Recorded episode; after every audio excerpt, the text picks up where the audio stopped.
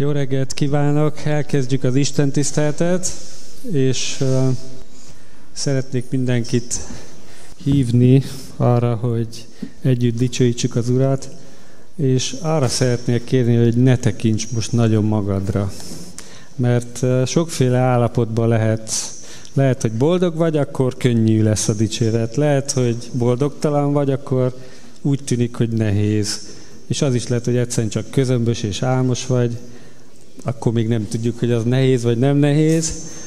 Szeretnék egy igeverset felolvasni, ami egy szenvedő népnek szólt, és ha nekik ezt mondja Isten, akkor mennyivel inkább nekünk, akik nem szenvedünk annyira. Azt mondja, újjong, örülj Sion leánya, mert jövök már, és veled fogok lakni. Így szól az Úr. Nem tudom, hogy értékelitek-e eléggé, vagy értékeljük-e eléggé, hogy velünk van az Isten. Az az Immanuel jövendőlés, az azt jelenti, hogy velünk van az Isten, és annyira velünk van, hogy bennünk. Ennél közelebb már nem lehet jönni. És lehet, hogy nem így érzed, de akkor is így van. Tegnap este ifjúságira úgy mentem be, hogy fáradt voltam, mert már előtte két órát itt próbáltunk, és le voltam merülve, és nekem kellett a Szentlekről beszélni, és attól féltem, hogy karikatúrája leszek az egész témának. És ahogy elkezdték ott a fiatalok a dicsőítést, és végig énekeltem velük, és az történt, hogy az Isten közbe állt formán. Úgyhogy ez veled is megtörténhet. Ha velem megtörtént, akkor veled is megtörténhet. Ezt kívánom mindenkinek. Az első énekünk minden új nap felett kezdődik el.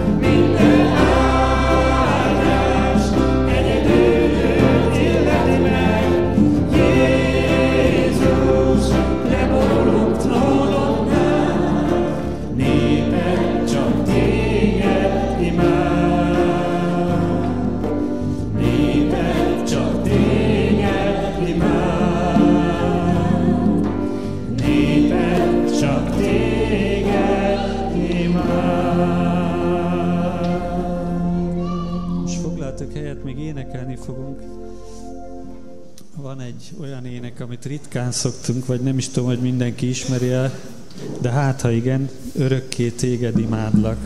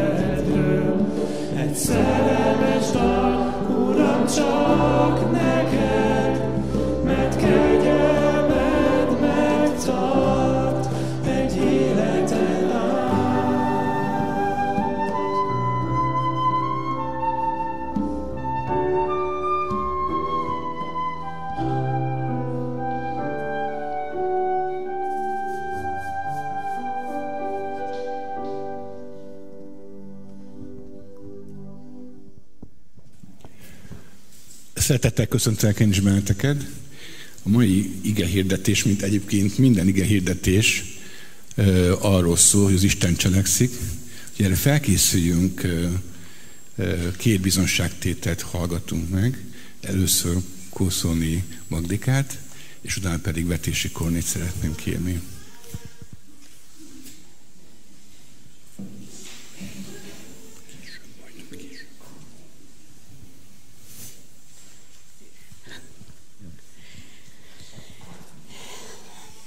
Kedves gyülekezet, szeretettel köszöntelek benneteket. Elvitt engem az Úr a pusztába, és szeretnék bizonyságot tenni, hogy milyen csodát tett az életembe. Nem dicsekvésként mondom, mert egyáltalán nem az, majd meglátjátok.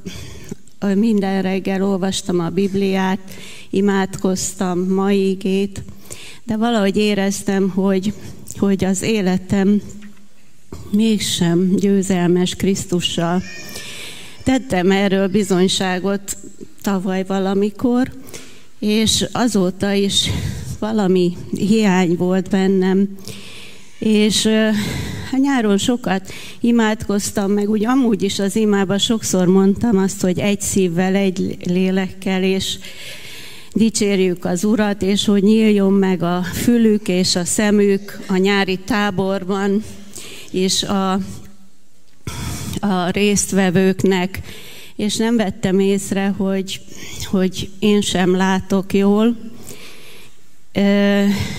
fölfelé, befelé, és az sokkal több kínlódtam, én 24 éve sokszor volt szivárványhártya gyulladásom, és most volt egy ilyen retina leszakadás, és váratlanul Szegedre kerültem kórházba, és úgy volt, hogy megműtenek két éjszaka, és jövök haza. Aztán a gyulladás miatt kaptam szteroidot, így a kettő éjszakából hat lett, és akkor négy nap, négy éjszaka, hála az úrnak, egyedül voltam egy szobába. És így volt időm igazán mélyre elvezni, és igazán vele együtt elmélyülni. És az Úr megmutatta nekem, hogy én milyen vagyok valójában. és hát fölismertem, amikor Sámuel itt mondta, hogy hát sokan ülnek itt vasárnaponként, és vallásosak, és akkor gondoltam, hogy hát én biztos nem vagyok vallásos, és megmutatta az Úr, hogy de igenis, sokszor vallásos vagyok, képmutató, hálátlan, panaszkodó, panaszkodás sose gondoltam, ez is egy megkötözöttség volt az életemben. És ami csodálatos volt, hogy az Úr ezt mind úgy mutatta nekem meg, hogy hatalmas örömet éreztem és hálát, és nem győztem dicsérni őt. És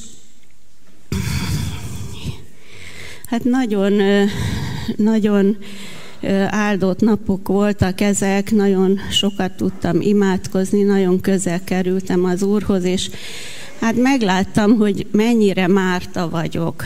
És ugye a, a Mária jó részt választotta, és az úr nem írja le, de nyilvánvaló, hogy a Márta akkor az ellenkezőjét, a rossz részt választotta, és egyszerűen annyira mindennapok nehézségei, gondjai, így nem tudott mélyre kerülni az ige. Ugye 25 éve megtértem, hát kimondani is sok, és az eszemmel tudtam én nagyon sok mindent, jártam ima alkalomra, de, de úgy a szívemig nem jutott el, és azt is tudtam, hogy egyedül nem megy, de mégis sokszor egyedül akartam megoldani, az Urat kihagyva, és az Úr mindig szól hozzánk, csak oda kell figyelni rá. És ima után is rohantam dolgozni, tehát a lényeg az, hogy meghallgassam, hogy ő mit is akar, arra nem volt idő. És hát ami csodálatos nekem, hogy valóban az Úrnak hatalma van az igének, a szavának arra, hogy, hogy erőt adjon, hogy megváltoztasson életeket, és teljesen átértékelődött sok minden. Persze nem megy úgy csettintésre egyik napról a másikra, de nagyon régen hozta a Kollácsaba nekünk, vagy 5-6 éve ezt az igét, járt hozzánk a férjem megtérése után. Ha megtalálom itt, mert úgy tudtam, hogy igen, hirdetés után teszek bizonyságot, és most még a szemüvegemet se cseréltem le, úgyhogy lehet, hogy nem tudom elolvasni. A János 831, mert ez egy távollátó szemüveg. Ja. Igen. Így szólt akkor Jézus azokhoz a zsidókhoz, akik hittek benne. Ha ti megtartjátok az én igémet, valóban tanítványaim vagytok. Köszönöm szépen. Hát még annyit szerettem volna mondani, hogy úgy megbonyolítjuk én legalábbis részemről úgy a mindennapi életet is, a sok tevékenységgel, de ugyanígy megbonyolítjuk a hívő életet is, mert végül is a legfontosabb az most is, hogy az Úrra figyeljünk, akkor vagyunk tanítványok, ha megcselekezzük, amit ő tanácsol és mond. Ha, és még ami, hát az engedelmesség az, ami nekem nagyon mostanában szívemen volt, és a teljesség, hogy teljesen adjuk át magunkat az Úrnak hogy valamennyit átadunk, aztán még esetleg abból is visszaveszünk, és hogy teljesen töltekezzünk be szent lélekkel, és, és hogy ez, ezek nagyon fontosak ahhoz, hogy valóban a Krisztussal győzelmes életbe tudjunk élni. Köszönöm, Amen.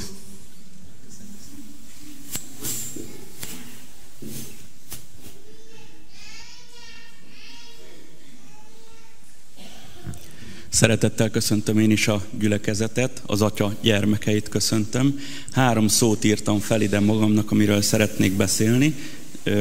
Kis csoport, engedelmesség, szolgálat. Lajos vezeti le ma az alkalmat, és egy jó tíz évvel ezelőtt volt egy igeidő nevezetű gyülekezeti újság, amiben volt egy cikk, aminek az volt a címe, hogy Lajos gumicsontja. Ezt mindig olyan viccesnek tartottam. Ez a kis csoportokról szólt A mi kis csoportunk hetente, amikor összejön, akkor több a gyerek, mint a felnőtt, 6-8 család jön össze, és sokszor témák a gyerekek. És ahogy beszélgettünk, beszélgettünk, egy tavaly decemberi alkalommal a csoport vezető felhozza, hogy őt buzdítja az úr arra, hogy, hogy kellene többet szolgálni a gyerekek felé. És ahogy ezt így elmondja, megerősítésként csatlakoztam hozzá, hogy bennem is régóta motoszkál az a gondolat, hogy tegyünk többet a gyerekeink irányába. Imádkoztunk ezért azon az alkalmon, és a következő kedden jött egy olyan család, akik kicsit ritkábban tudnak jönni, mert kisebbek a gyermekek, és ők berobbannak, köszönnek, és képzeljétek, mit mondott az Úr, tegyünk többet a gyerekekért. Hát a kis csoport, ha ketten vagy hárman összejöttek az én nevemben, én ott vagyok, egy kicsit buzdítok mindenkit arra, hogy találja meg a kis csoportját, és találja meg azokat az embereket, akikkel együtt tud az Úr buzdítani bennünket. A következő pont az engedelmesség. Hát nem volt resta csoportunk, megkérdeztük a gyerekszolgálat vezetőjét, hogy akkoriban úgy volt, hogy az első vasárnapok szabadok voltak ebben a tekintetben, és lehetőség nyílt arra, hogy elkezdjünk a hét első vasárnapjain a gyerekek felé szolgálni. Ez az engedelmesség, amit a Magdika is említett, minden hívő embernek ott kell, hogy legyen az életébe. Tehát ha jársz kis csoportba, és követed az Urat, akkor lesz szolgálatod. A harmadik terület a szolgálat, tehát sokan vagyunk itt ebben a gyülekezetben, akik úgy keresgélünk, gondolkodunk, hogy hova tudnék beállni, vagy mi az a szolgálat, amit az Úr a szívünkre helyezett, és arra buzdítok mindenkit, hogy ne rekedjünk meg a gondolkodásnál, hanem tegyünk érte. És akár csoportszinten is fel lehet karolni egy-egy területet, amit az Úr megmutat, és erre példa a mi kis csoportunk, és ezt szerettem volna mindenkinek buzdításként elmondani, hogy járjon kis csoportba, legyen engedelmes, és legyen kész a szolgálatra. Köszönjük szépen, és a utolsó dicsőítő ének alatt arra kérjük a, a óvodás és alsós gyermekeket, hogy a, az udvaron a hátsó részen menjenek, meg kezdődik az Isten tisztelt számukra. Azért jövünk ide, hogy megváltozzunk. Ezt fogjuk énekelni. Uram, itt vagyok, hogy változtasd meg szívemet.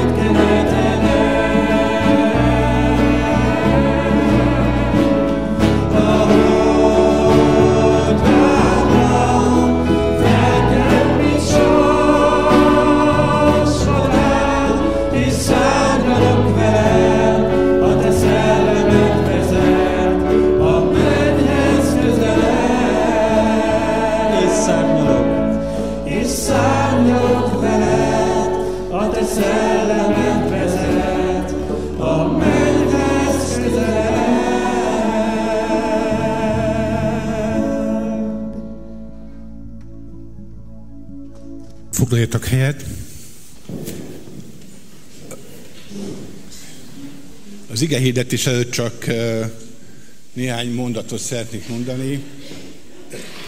Peti, most vetíts ki még egyszer ezt az igét, légy szíves. Isten országának vannak alapigasságai, és az ilyen alapigassága az, hogy az Isten elsősorban hálás szívet kér tőlünk, amit az igében is láthatjátok, hogy aki hálaadással áldozik, az dicsőít engem, és aki ilyen úton jár, annak mutatom meg Isten szabadítását.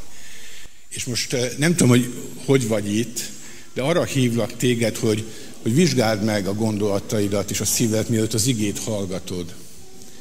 Arra kérlek, hogy gondolj bele az elmúlt 24 órában, ami eltelt, az nem olyan sok idő, és eh, gondolj végig, hogy a benned lévő indulat, vagy benned lévő gondolat hány százaléka volt hálaadás, dicséret, öröm, megelégedettség, és mennyi volt az, ami arról szólt, hogy szomorú vagyok, vagy arról szólt, hogy elégedetlen vagyok, vagy zúgolódom, vagy éppen szidok valakit, vagy valamit. Vizsgáld meg. Vagy arra kérlek, hogy az utóbbi öt beszélgetésedet gondol végig, vagy mondatod, amit a gyülekezetről, vagy a lelkipásztorodról mondtál. És gondol végig, hogy az ötből mennyi volt az, ami a hálaadásról, arról, hogy, hogy milyen jó, hogy van gyülekezetünk, hogy, hogy van egy otthonunk, és hány szólt arról, hogy mi az, ami rossz.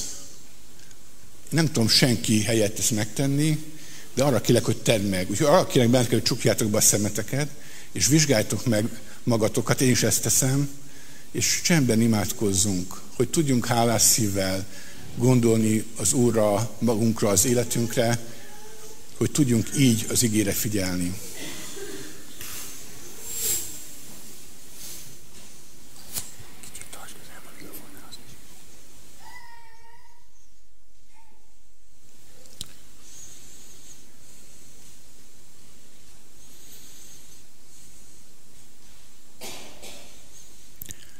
Uram, nagyon hálás vagyok neked, hogy, hogy itt lehetünk. Köszönöm neked ezt a gyülekezetet, köszönöm azt, hogy, hogy te hívtad életre, köszönöm neked a, a pásztorunkat. Köszönöm, Uram, hogy élő igét hallgathatunk ma is. Köszönöm, Uram, hogy te az életünket elárasztod örömmel is, és bőséggel, Uram. Köszönöm, Uram, hogy, hogy tudunk arra figyelni, amit Te adsz, Uram. Ad, Uram, hogy a szívünkkel az eszünkkel és minden testrészünkkel tudjunk neked hálát adni, téged dicsérni, és tudjunk olyan megelégedni azzal, amit tőled kapunk, Uram, és, és hagyd tudjunk többre várni, Uram, de csak tőled, Uram, kérlek, hogy hagyd tudjunk ilyen szívvel hallgatni a Te igédet, és így én az életünket. Amen.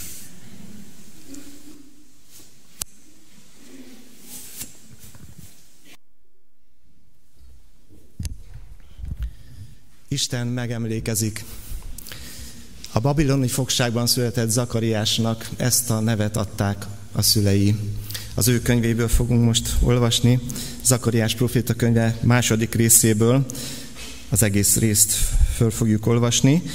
Nem tudom, milyen bibliátok van, sajnos a biblia tagoltsága eltérő néhány bibliába. Én az úgynevezett új fordítású protestáns fordításból fogom ezt megtenni. Kérlek benneteket, hogy Isten igéje iránti tiszteletből állva hallgassuk meg Isten igéjét. Azután föltekintettem, és négy szarvat láttam, írja ez Zakariás, akkor, amikor egyik éjszaka látomást látott. Azt kérdeztem a velem beszélő angyaltól, mik ezek? Ő pedig így felelt nekem, ezek a szarvak szórták szét Júdát, Izraelt és Jeruzsálemet. Azután az Úr négy kovácsot mutatott nekem, ezt kérdeztem, mit akarnak ezek csinálni? Így felelt, ezek a szarvak úgy szétszórták Júdát, hogy még a fejét sem merte felemelni senki, de eljöttek ezek, hogy megrémítsék a népeket, és letörjék a szarvukat, mert szarvukkal támadtak Júda országára, és szétszórták. Azután föltekintettem, és egy férfit láttam, mérőkötéllel a kezében. Megkérdeztem, hová mégy? Ő így válaszolt nekem, megmérem Jeruzsálemet, hogy lássam, milyen széles és milyen hosszú.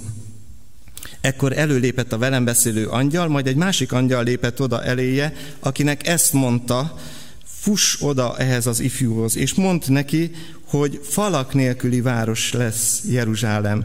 Olyan sok ember és állat lesz benne, én magam oltalmazom mindenfelől, így szól az Úr, mint egy tüzes fal, és ott leszek benne dicsőségesen. Jaj, jaj, fussatok ki az északi országból, így szól az Úr, hiszen szétszórtalak benneteket a négy égtáj felé, így szól az Úr. Jaj, menekülj Sion, aki Babilóniában a fogság területén laksz.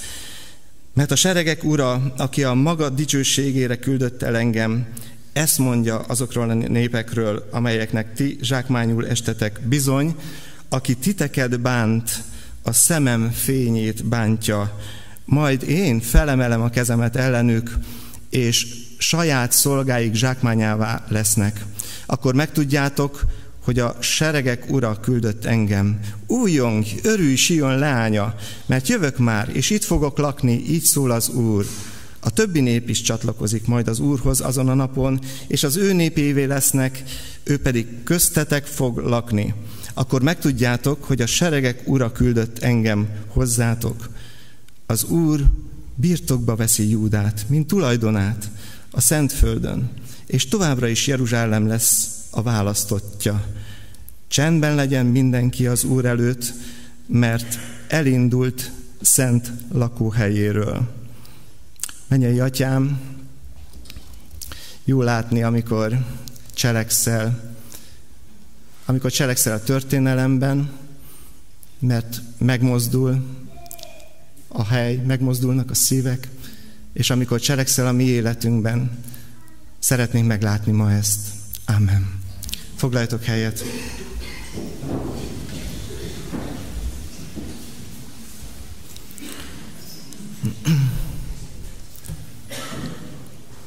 Amikor Isten megemlékezik, akkor nem csak úgy gondol rád.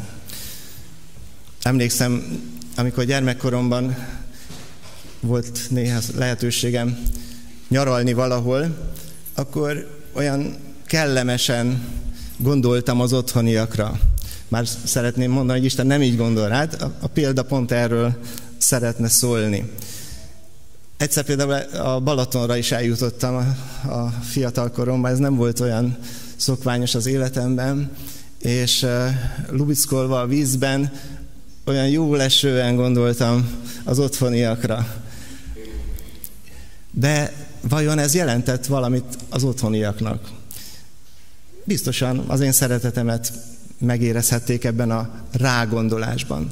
De Isten, amikor gondol rád, amikor megemlékezik rád, akkor nem csak gondolkodik rólad, nem csak a szeretetében dédelget, hanem cselekszik.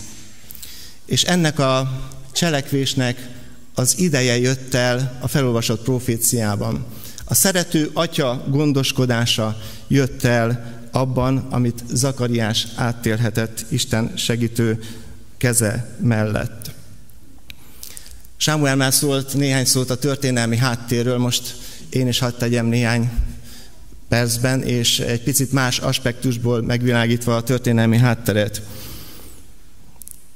Időszámításunk előtt vagyunk, és körülbelül időszámításunk előtt 600-ban, 597-ben következik egy nagy törés Izrael életében, amikor fogságba kerülnek.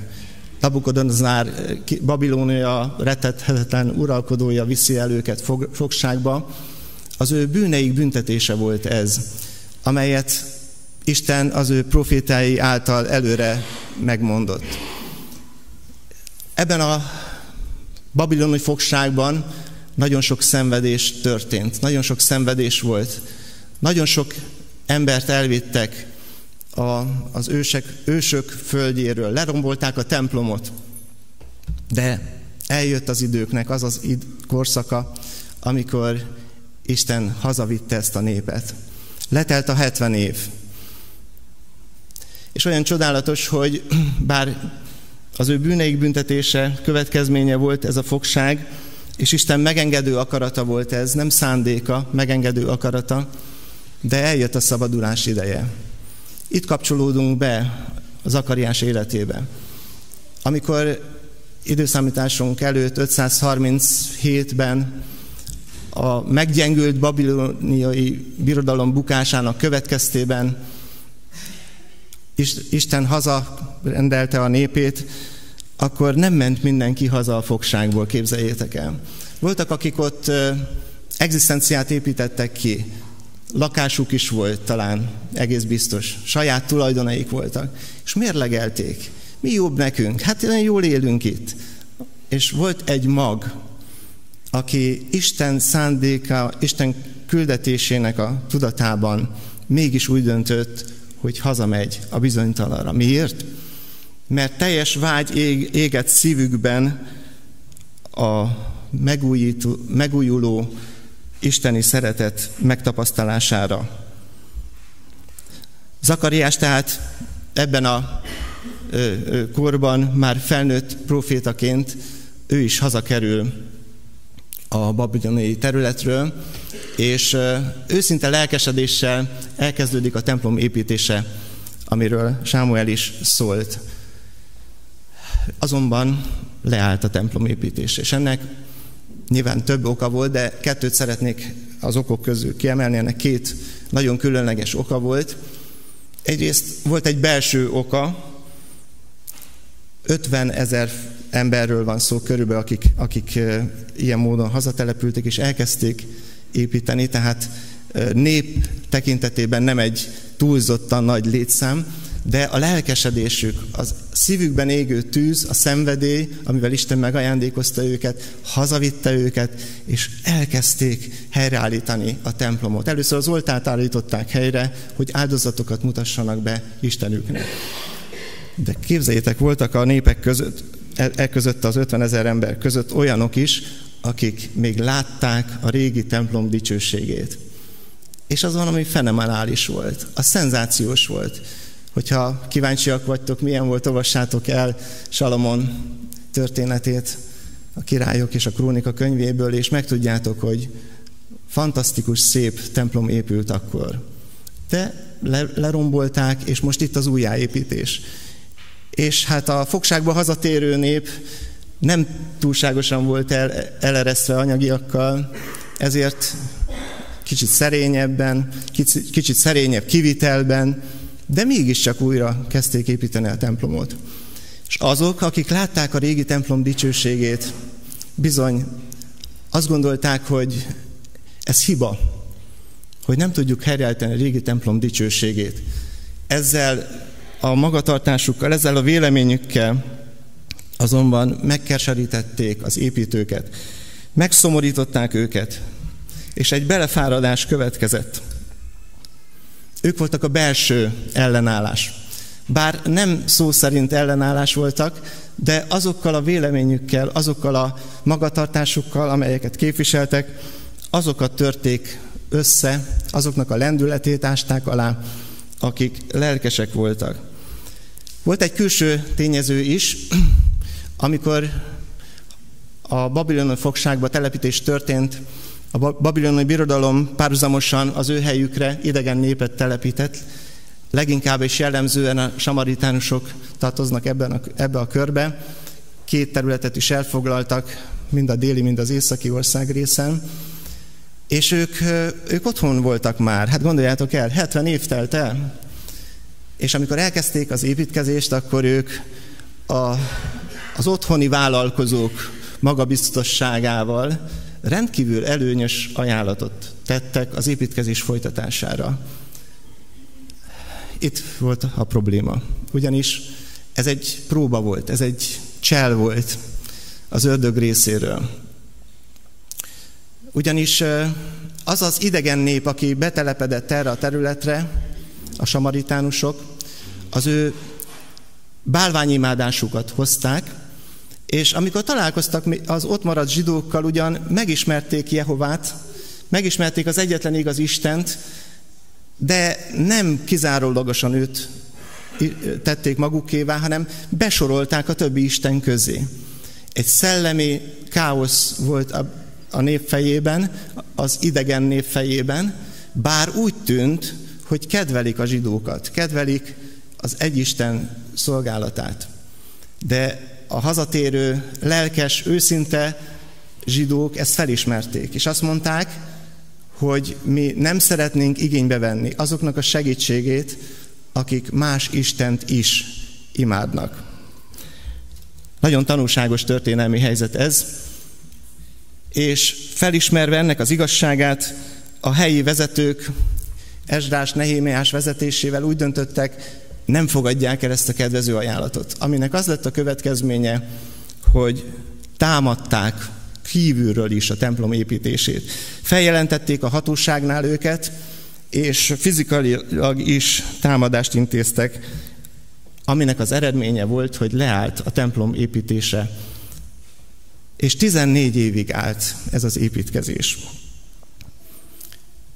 Az igazi fordulat 14 év után következett be, és ennek eszköze volt Zakariás, ennek a fordulatnak, és Aggeus, ez a két próféta, akik felismerve Isten tervét, és átlátva az akkori környezetet és az akkori kornak a megalkuvó, törbecsaló eszközeit, maguk is Istenhez fordultak.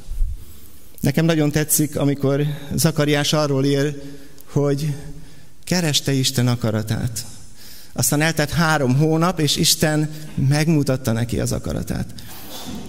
Én úgy hiszem, hogy ez ma is így van. Ha valaki nagyon keresi Isten akaratát, éjt nappal átéve, Isten megmutatja az ő tervét, az ő akaratát.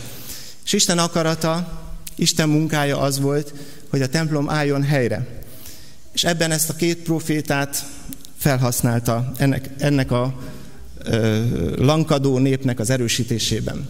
Aggeusnál olvassuk ezt a buzdítást, azt mondja, hogy menjetek fel a hegyre, hordjatok fát, építsetek házat, építsétek a házat, hogy gyönyörködjen benne, és dicsőítsem, dicsőítessem, azt mondja az Úr.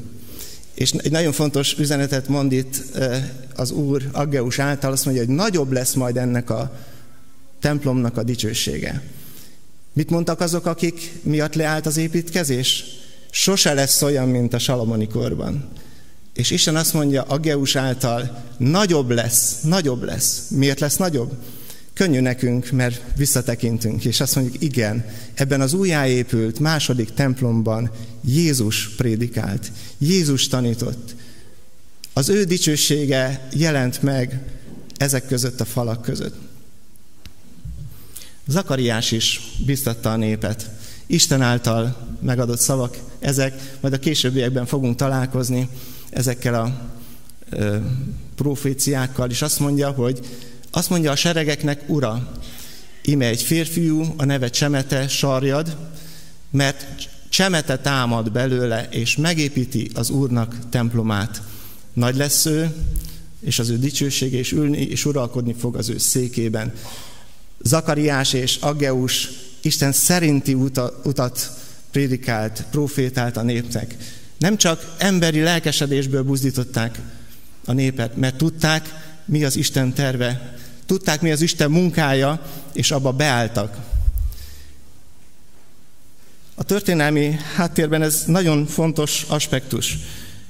Kell, hogy észrevegyük azt is, hogy Ageus a saját népe felé buzdít, és azt mondja, hogy nagyobb lesz ennek, mégis nagyobb lesz. Azokhoz szólt, akik azt mondták, hogy nem lesz nagyobb. Zakariás pedig azt mondta, hogy lesz majd valaki, aki jön. Jézus volt ő. És azt mondta, hogy ő általa már az idegenek is nagynak fogják látni ezt a templomot. Olyan jó meglátni Isten tervét, Isten akaratát. És a templom felépült és elkészült. Nagyon tanulságos történelmi kor ez. És úgy azt kerestem benne, és erre szeretnék most veletek együtt választ kapni, hogy vajon mi az, amit Isten védelmébe vesz. Olyan sokszor éltem már meg olyat, hogy elkezdtem valamit, akár a fizikai valóság körében, akár lelkitéren, és egyszer csak azt tapasztalom, hogy nem működik. Mert Isten nem vette védelmébe. De Isten kegyelme az, hogy olyat is áttérhettem, hogy Isten mellé állt, védelmébe vett. De vajon mi az, amit Isten védelmébe vesz?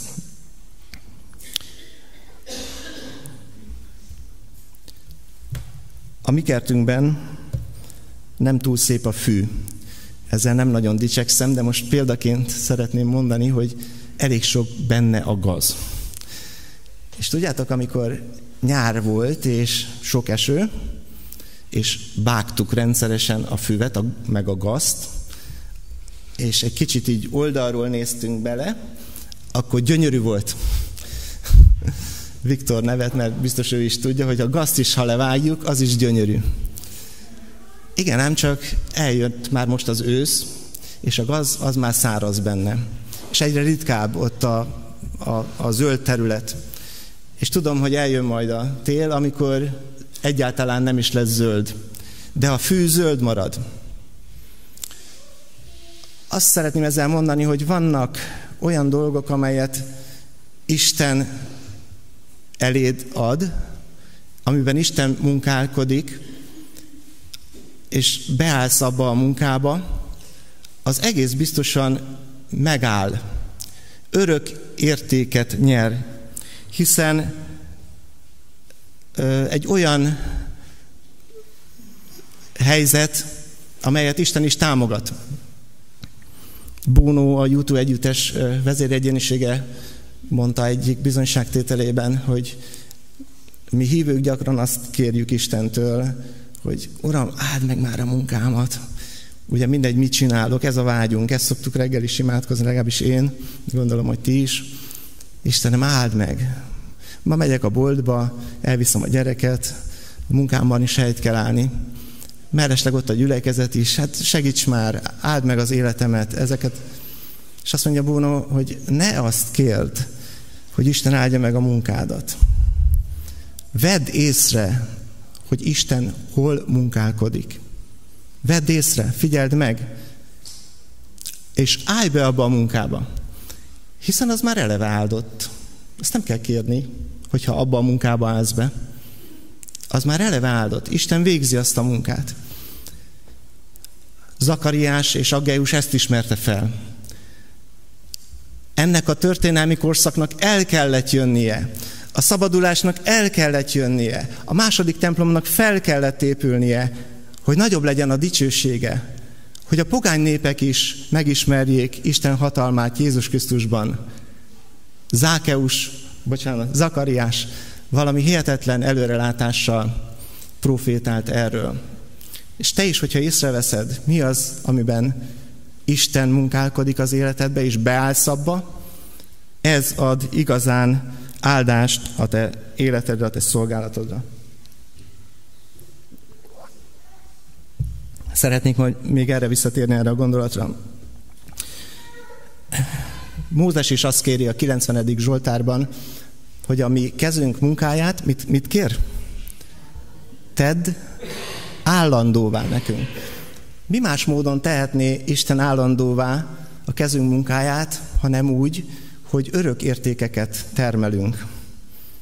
Persze fontos a hétköznapi érték, de valami olyat, ami a mennyben is megállja a helyét.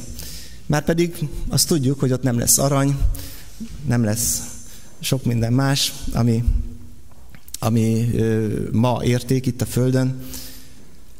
A haszon, amelyre lelked vágyott, mondja jelenések könyvében, Isten eltűnik, nem lesz. De lesznek olyan értékek, amelyek az Isten útján való járásból megmaradnak. És ezt ne, ettől nem tántoríthat el senki. Olyan jó ilyen szemmel nézni, hogy Isten ezt az értéket veszi védelmébe. Isten az ő dicsőségét veszi védelmébe. Azt olvastuk, hogy a seregek ura, aki a maga dicsőségére küldött engem, nem véletlenül szólt Zakariásnak. Isten az ő dicsőségére küldte őt. És ezt mondja mindazokról a népekről, amelynek ti zsákmányul estetek, bizony, aki titeket bánt, a szemem fényét bántja. Isten tehát a maga dicsőségét veszi védelmébe. Azt a dicsőséget, amelyről Ézsaiás 42-ben Így olvashatunk, hogy Isten mondja, dicsőségemet másnak nem adom. És hogyha te úgy érzed, hogy ez valami magasztos, fen, fenséges gondolat, és tőled messze áll, hiszen mégiscsak a hétköznapodat éled, akkor próbáljuk meg egy picit apró pénzre váltani. Mit is jelenthet ez? Egy történet jutott eszembe, Ákánnak a története. Izrael Józsué vezetésével ország foglalásba kezd, és gyönyörű sikert ér el, mindjárt az első háborút megnyeri, Jerikót beveszik, és jön a második, Aj, Ai városa, és vereséget szenved. És ekkor, ekkor derül arra fény, hogy van egy ember, Ákán, aki nem az Isten utasítása szerint járt el, bűnbe esett. És ott egy nagyon érdekes mondatot mond neki Józsué, amikor, amikor ez kiderül, amikor ez lelepleződik, és azt mondja, hogy fiam, adj dicsőséget az Úrnak. Mit jelent ott ez a mondat? Azt jelenti, vald meg bűneidet. Mondd el, hogy védkeztem Isten ellen.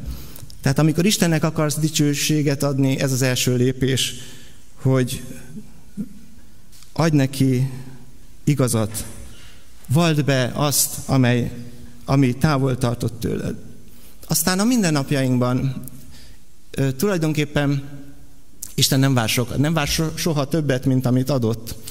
Tehát csak annyit kér, amennyit tőle kaptál, és azt szeretné, hogyha a mindennapi javaidat, a mindennapi energiáidat, beleértve a munkádat is becsületesen, hűséggel, őszintén végeznéd, és ez a becsületes élet, ez jelentheti Isten dicsőségének a védelmét az életedben.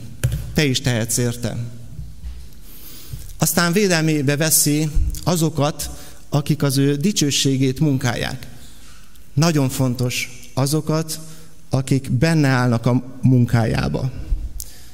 Nem a saját elképzeléseiket valósítják meg, hanem az Isten terve szerinti munkába állnak be. Így olvassuk ezt, már az előbb olvastam ezt a mondatot, hogy aki titeket bánt, a szemem fényét bántja. Isten tehát védelmébe vesz téged. Ha, ha az ő tervébe, az ő munkájába állsz be. Jézus azt mondja a hegyi beszédben, hogy úgy ragyogjon a ti világosságotok, hogy gyönyörködjetek benne. Nem ezt mondja. Azt mondja, hogy, hogy lássák az emberek, na persze még eddig jó a mondat, szeretjük, lássák az emberek, de itt kezdődik az igazán nagy dolog. És azáltal, hogy látják az emberek, hogy te Isten munkájában állsz, mit csináljanak? Dicsőítsék Istent. Ha beállsz Isten munkájába, Isten védelmébe vesz, és így, ilyen formában te is dicsőíted Istent. Ebben a proféciában sokkal több van, mint az, hogy az Isten a saját dicsőségét és azoknak az oltalmát védi, akik az ő dicsőségét munkálják. Hiszen benne van a többi nép. Azt mondja Zakariás, újjong, örülj, Sion leánya, mert jövök már, és veled fogok lakni. Így szól az Úr. Ez rendben van, eddig erről beszéltünk. De a többi nép, ők is csatlakozni fognak. Miért? Mert fénylik a világosságod, és Isten dicsőségét hirdeted. Ez a többi nép könnyű nekünk visszatekintve, de elmondhatjuk háladással, ezek mi vagyunk, a pogányok, a történelmi távlatból nézve. De a többi nép a gyülekezet küldetésében is megjelenik. Amikor arra gondolsz, hogy miért vagyunk itt, mi a célja a mi közösségünknek, akkor gondolj arra, hogy küldetésed van, hogy lássák Isten dicsőségét. Nem a gyülekezet dicsőségét, Isten dicsőségét. És eljöjjenek és dicsőítsék velünk együtt az Istent. Ugye milyen nagyszerű küldetés? Ne feledkezzetek meg erről. Jó dolog a közösség, szép dolog a közösség, de önmagában nem cél, csak eszköz a küldetésünk beteljesítéséhez. Isten munkájában helytállni ilyen módon lehet, és ilyen módon hív téged ma is Isten.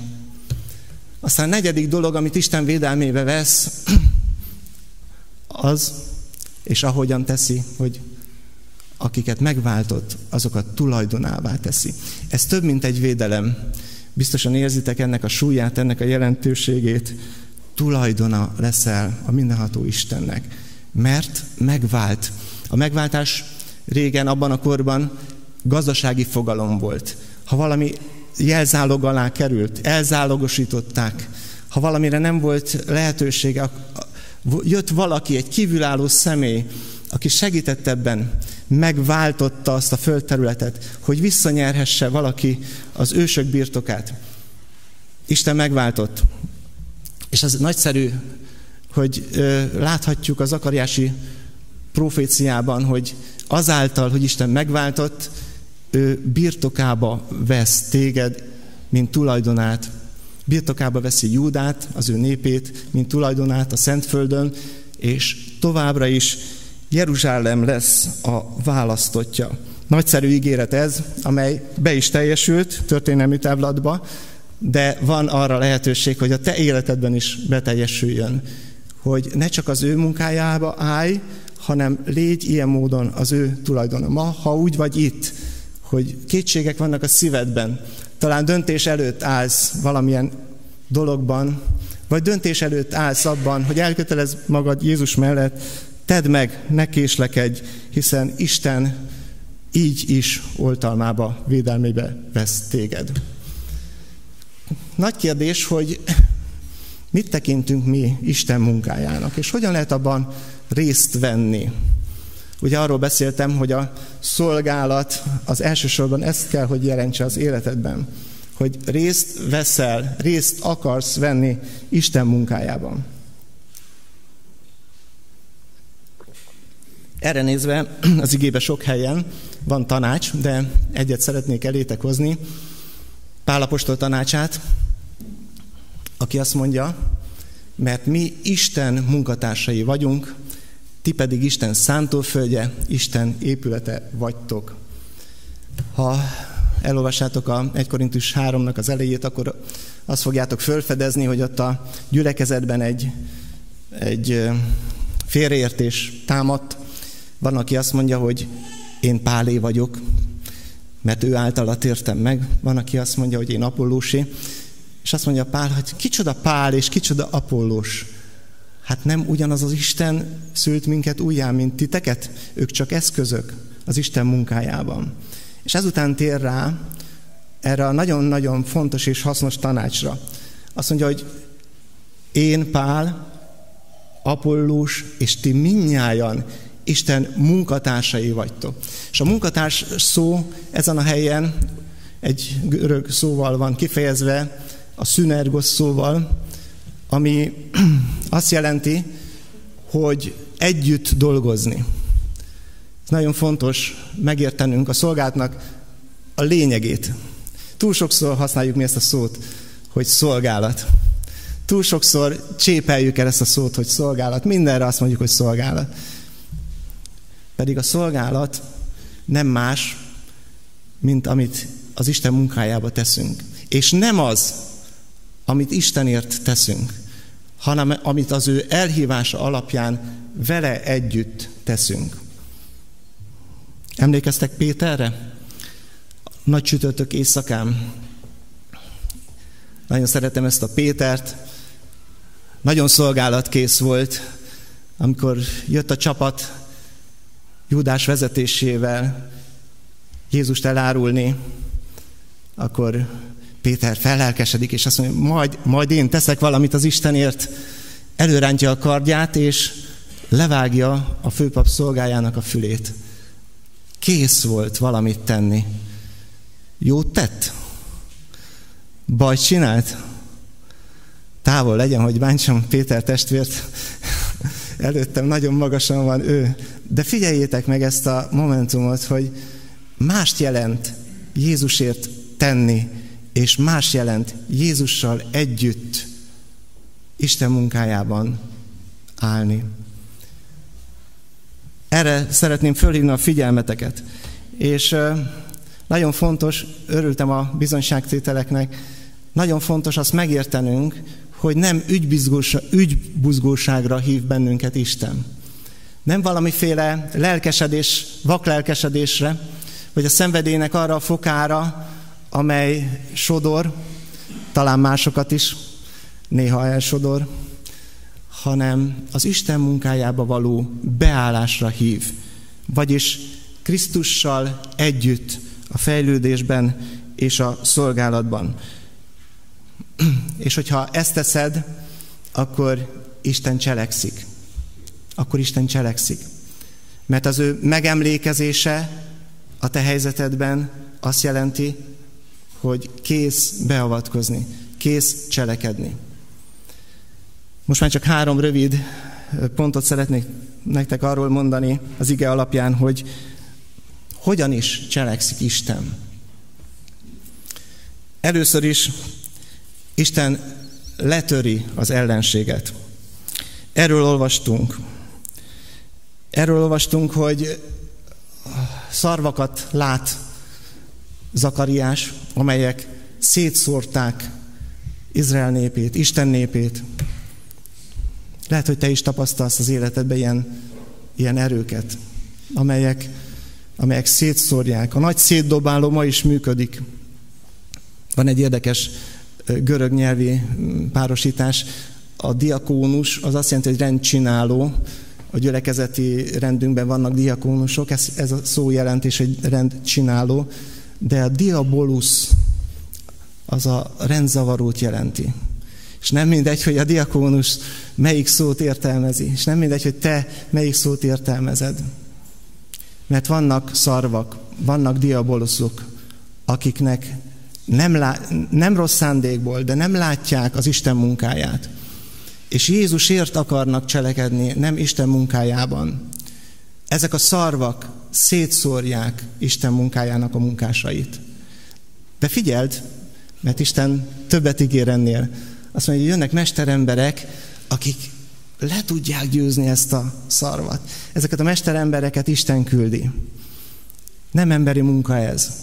Eljöttek ezek, hogy megrémítsék a népeket, letörjék szarvukat, mert szarvukkal támadtak Júda országára, és szétszórták.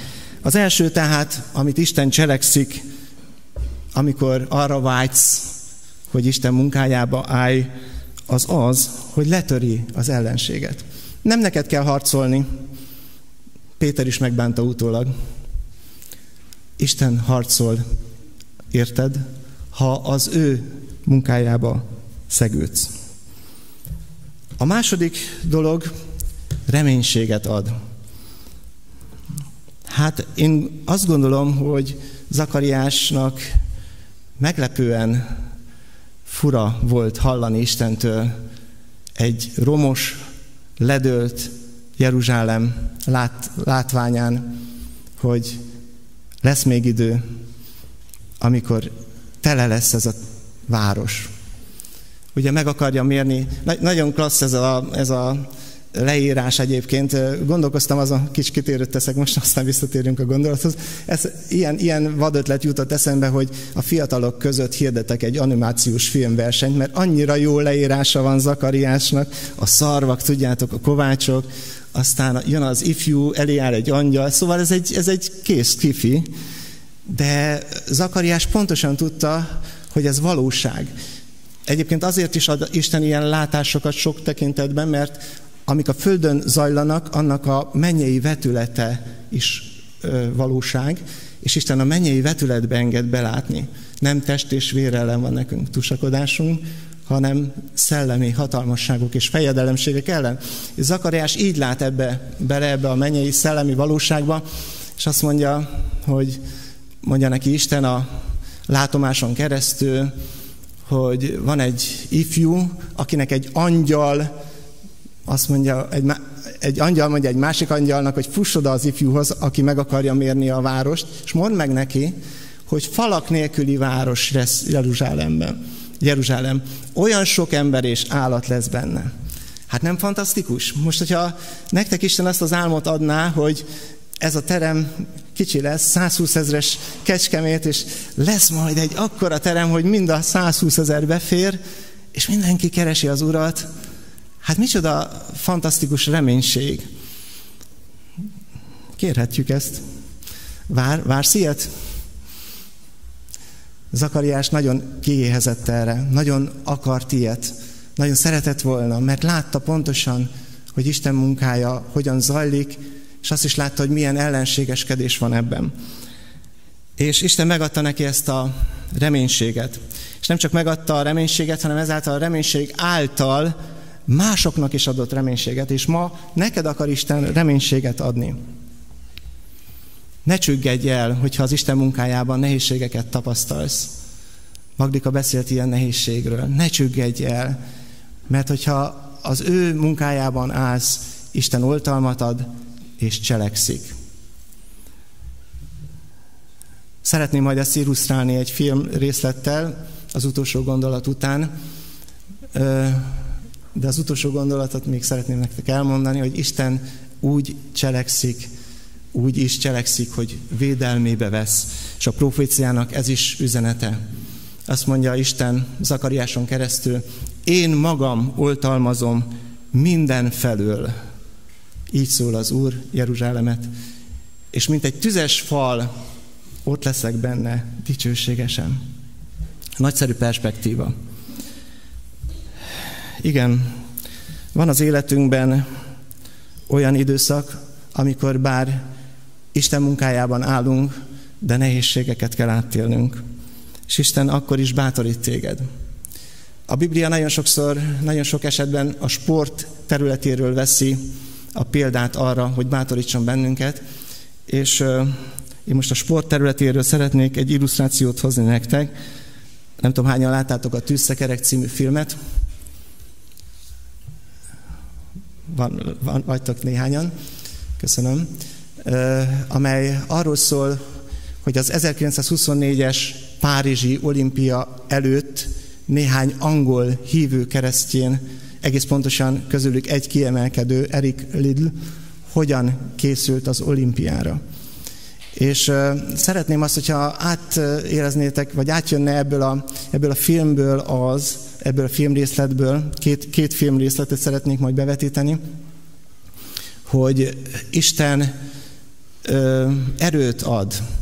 Hogyha tudod, hogy van küldetésed, akkor erőt ad. Kérlek, hogy vetítsétek be az első részletet, és egy, az első részletet szeretném kommentálni is.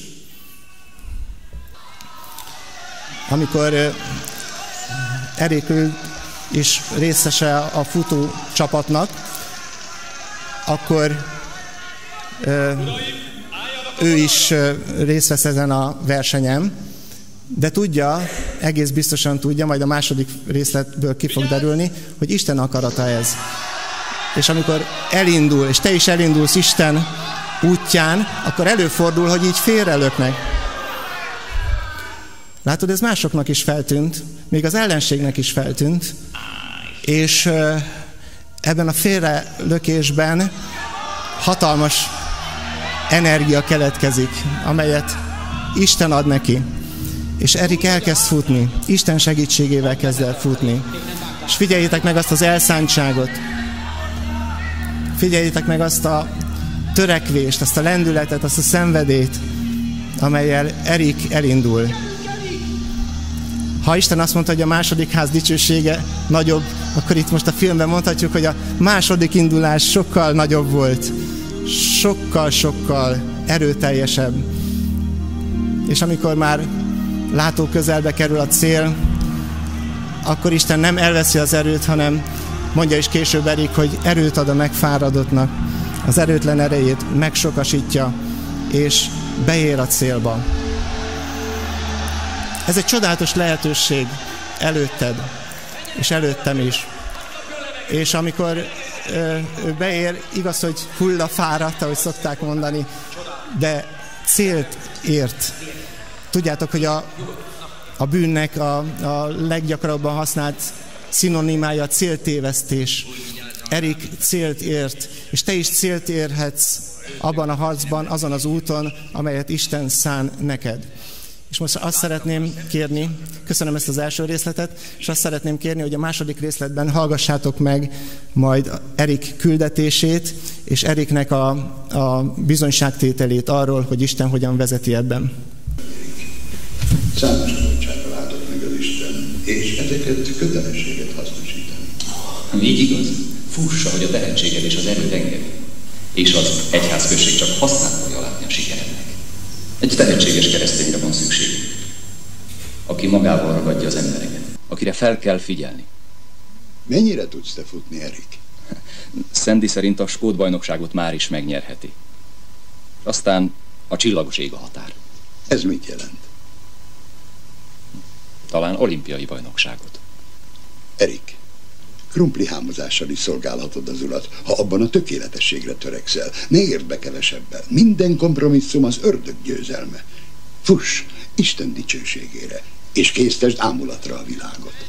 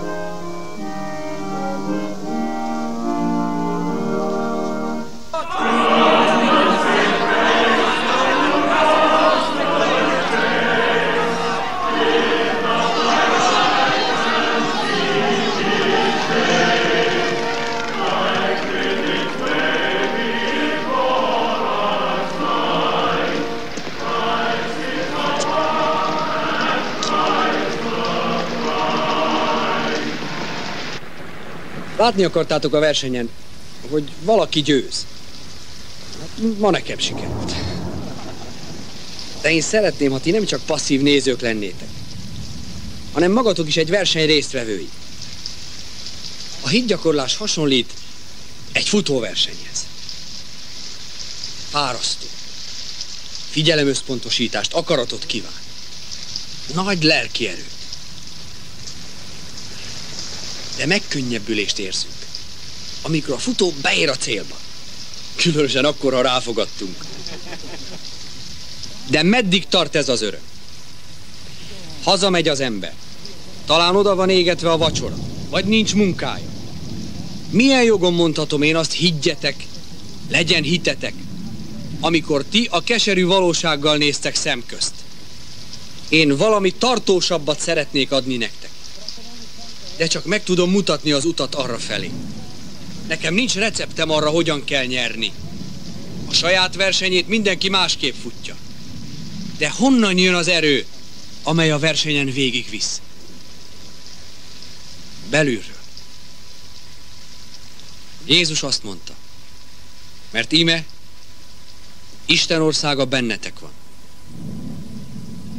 Ha teljes szívetekkel kerestek engem, bizony megtaláltok engem.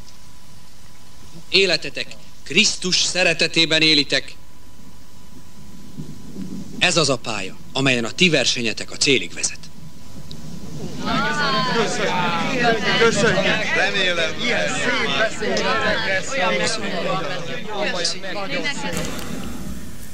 Hajtsátok meg a fejeteket imádságra, és szeretnélek benneteket imádságban vezetni.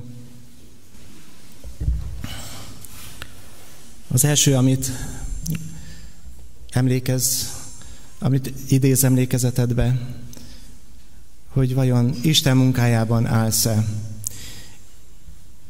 vagy csak ügybuzgóságból Jézusért harcolsz. Biztos ez is nagyon szép feladat és szép dolog, de Isten ennél többre hív téged. Isten arra a munkára hív, amely már eleve áldott, ami az ő munkája. Most, amikor leborulva csendesen Isten felre figyelünk, akkor ezt gondold át az szívedben, az életedben.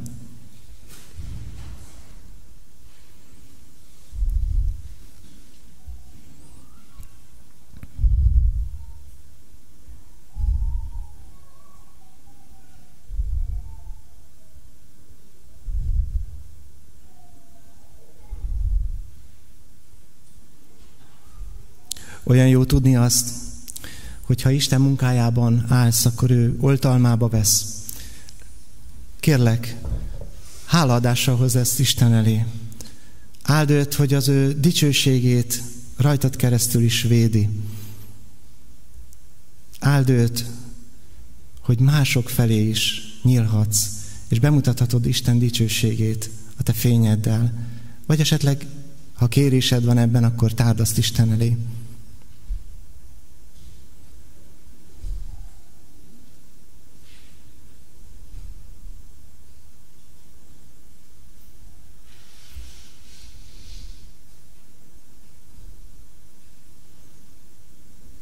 És kérd Istent abban is, hogy töltse be reménységgel a szívedet, az életedet.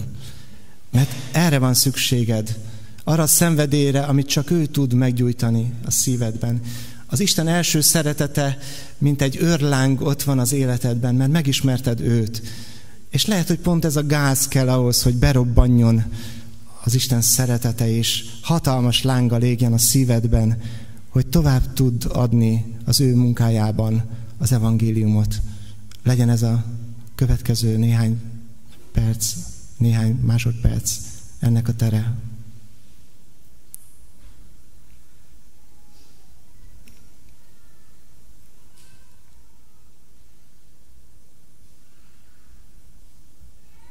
Olyan nagyszerű az Uram, hogy sokkal többre gondoltál, amikor ránk tekintettél. Olyan nagyszerű, hogy cselekedtél az életünkben, és áldunk téged ezért. És köszönöm, hogy te vagy az, aki újra bizonyosságot adhatsz abban, hogy a te munkád nem hiába való, hogy a te munkádnak van örök értéke, és semmi másnak. Uram, vágyunk erre, és add meg, hogy mindannyian a te munkádba hagy tudjunk beállni, és azt építeni.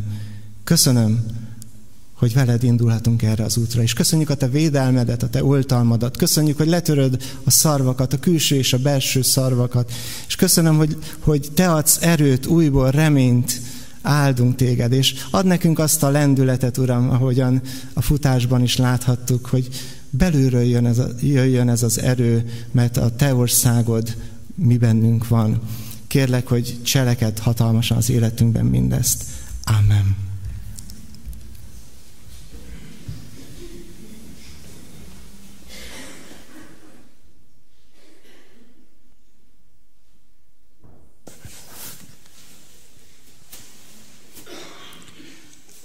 Nem sok van hátra a mai alkalomból. A hirdetéseket kezdeném el, és az első hirdetés, amit szeretnék elmondani, hogy az Isten tiszt, nem, még nem ez, az majd kicsit később, köszönöm, az, hogy az Isten tisztelet folytatódik, abban a pillanatban, amikor innen kilépsz, és életed, éled, éled az életedet, vagy élem, akkor jön az igaz Isten tisztelet, arra bátorítom magamat elsősorban, meg benneteket is, hogy, hogy lehessen ez a folytatás olyan áldott, mint a mai alkalom. További hirdetések elsőképpen a Tihamét szeretném megkérni, hogy a hirdetését mondja el.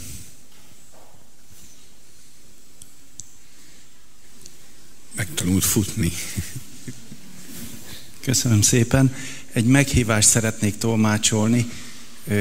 Szerda este a Szent Család plébánián és közösségi házba Kishonti Roland fog élménybeszámolót tartani. Ő egy hívő ember, akit több mint tíz éve hívott el az Úr, hogy Afrikába, az őserdőbe szegény embereket gyógyítson.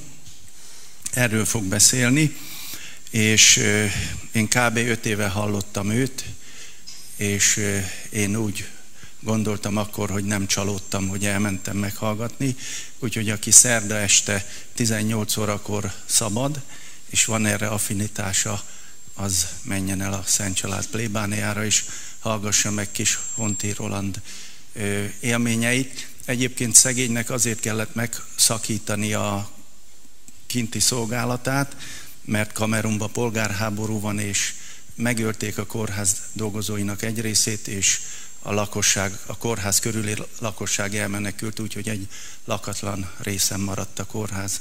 Köszönöm szépen. Szeretném kérdezni, hogy kinek van még hirdetésről, amit itt el szeretne mondani? Én azt szeretném hirdetni, hogy jövő héten pénteken, 21-én ismét szervezünk utcai evangelizációt itt Kecskemét főterén. Pontos időt annyira nem tudok mondani, tehát ilyen, mit tudom én, 5-6-7, ahogy tudtok jönni, én sem fogok tudni valószínűleg jönni 5 órára. Az emberek is majd csak úgyis csak este mennek a főtérre, úgyhogy szeretettel hívok mindenkit, nem csak fiseket, hanem az egész gyülekezetet, hogy aki érez rá indítatást, ráér, az jöjjön el. Köszönöm.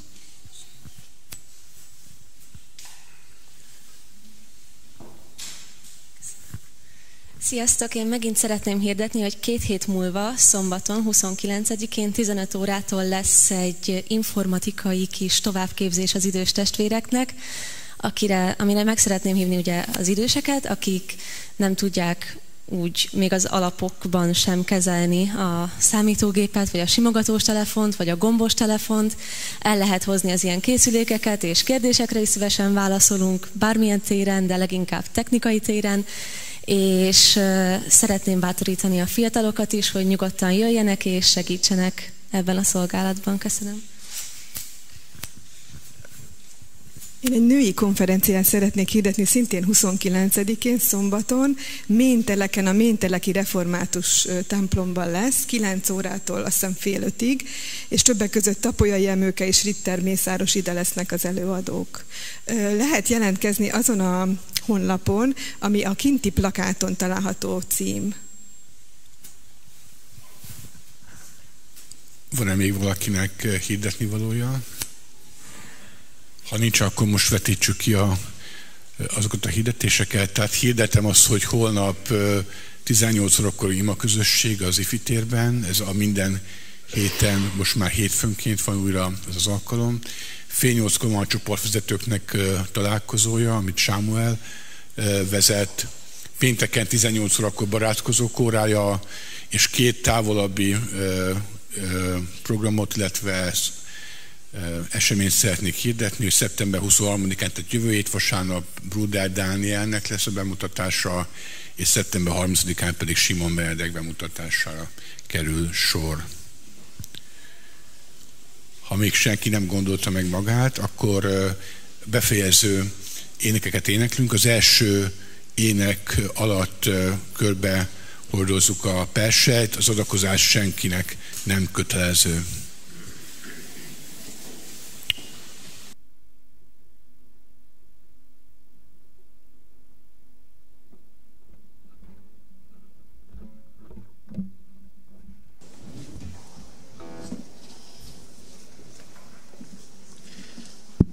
Az első éneket ülve énekeljük, és majd a második, harmadikat pedig fennállva. Egy ismerős dallam, kevésbé ismerős szöveggel ez az első ének, Teremtés Istene, égi mennyi felséges úr.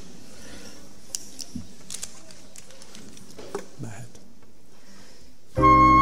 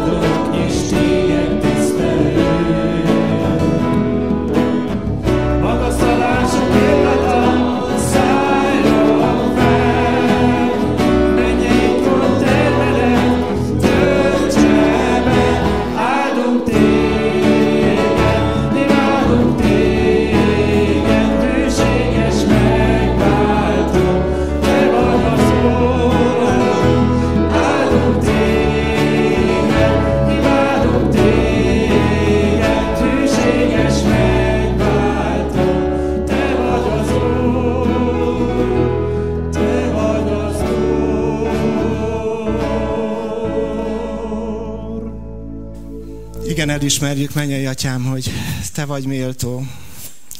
Bocsáss meg, hogy az életünk nem mindig ezt bizonyítja, és arra kérünk téged, hogy jöjj velünk a következő héten. Áld meg minden napunkat abban az útban, azon az úton, amely a te utad. Segíts, hogy rátaláljunk arra, segíts, hogy azon menjünk, hogy a mi életünk, a mi szolgálatunk téged dicsőítsen, magasztaljuk magasztaljon. Csak azt kérjük, Uram, hogy ne von meg tőlünk kegyelmedet. Köszönjük a kegyelmi időt, amelyet adtál, és ami még előttünk van. Jöjj és cselekedj az életünkben és az életünk által. Amen. Áldott hetet kívánok. Most kezdődik az Isten tisztelet, ahogy Lajos mondta az elején, úgyhogy menjetek békével és örömmel.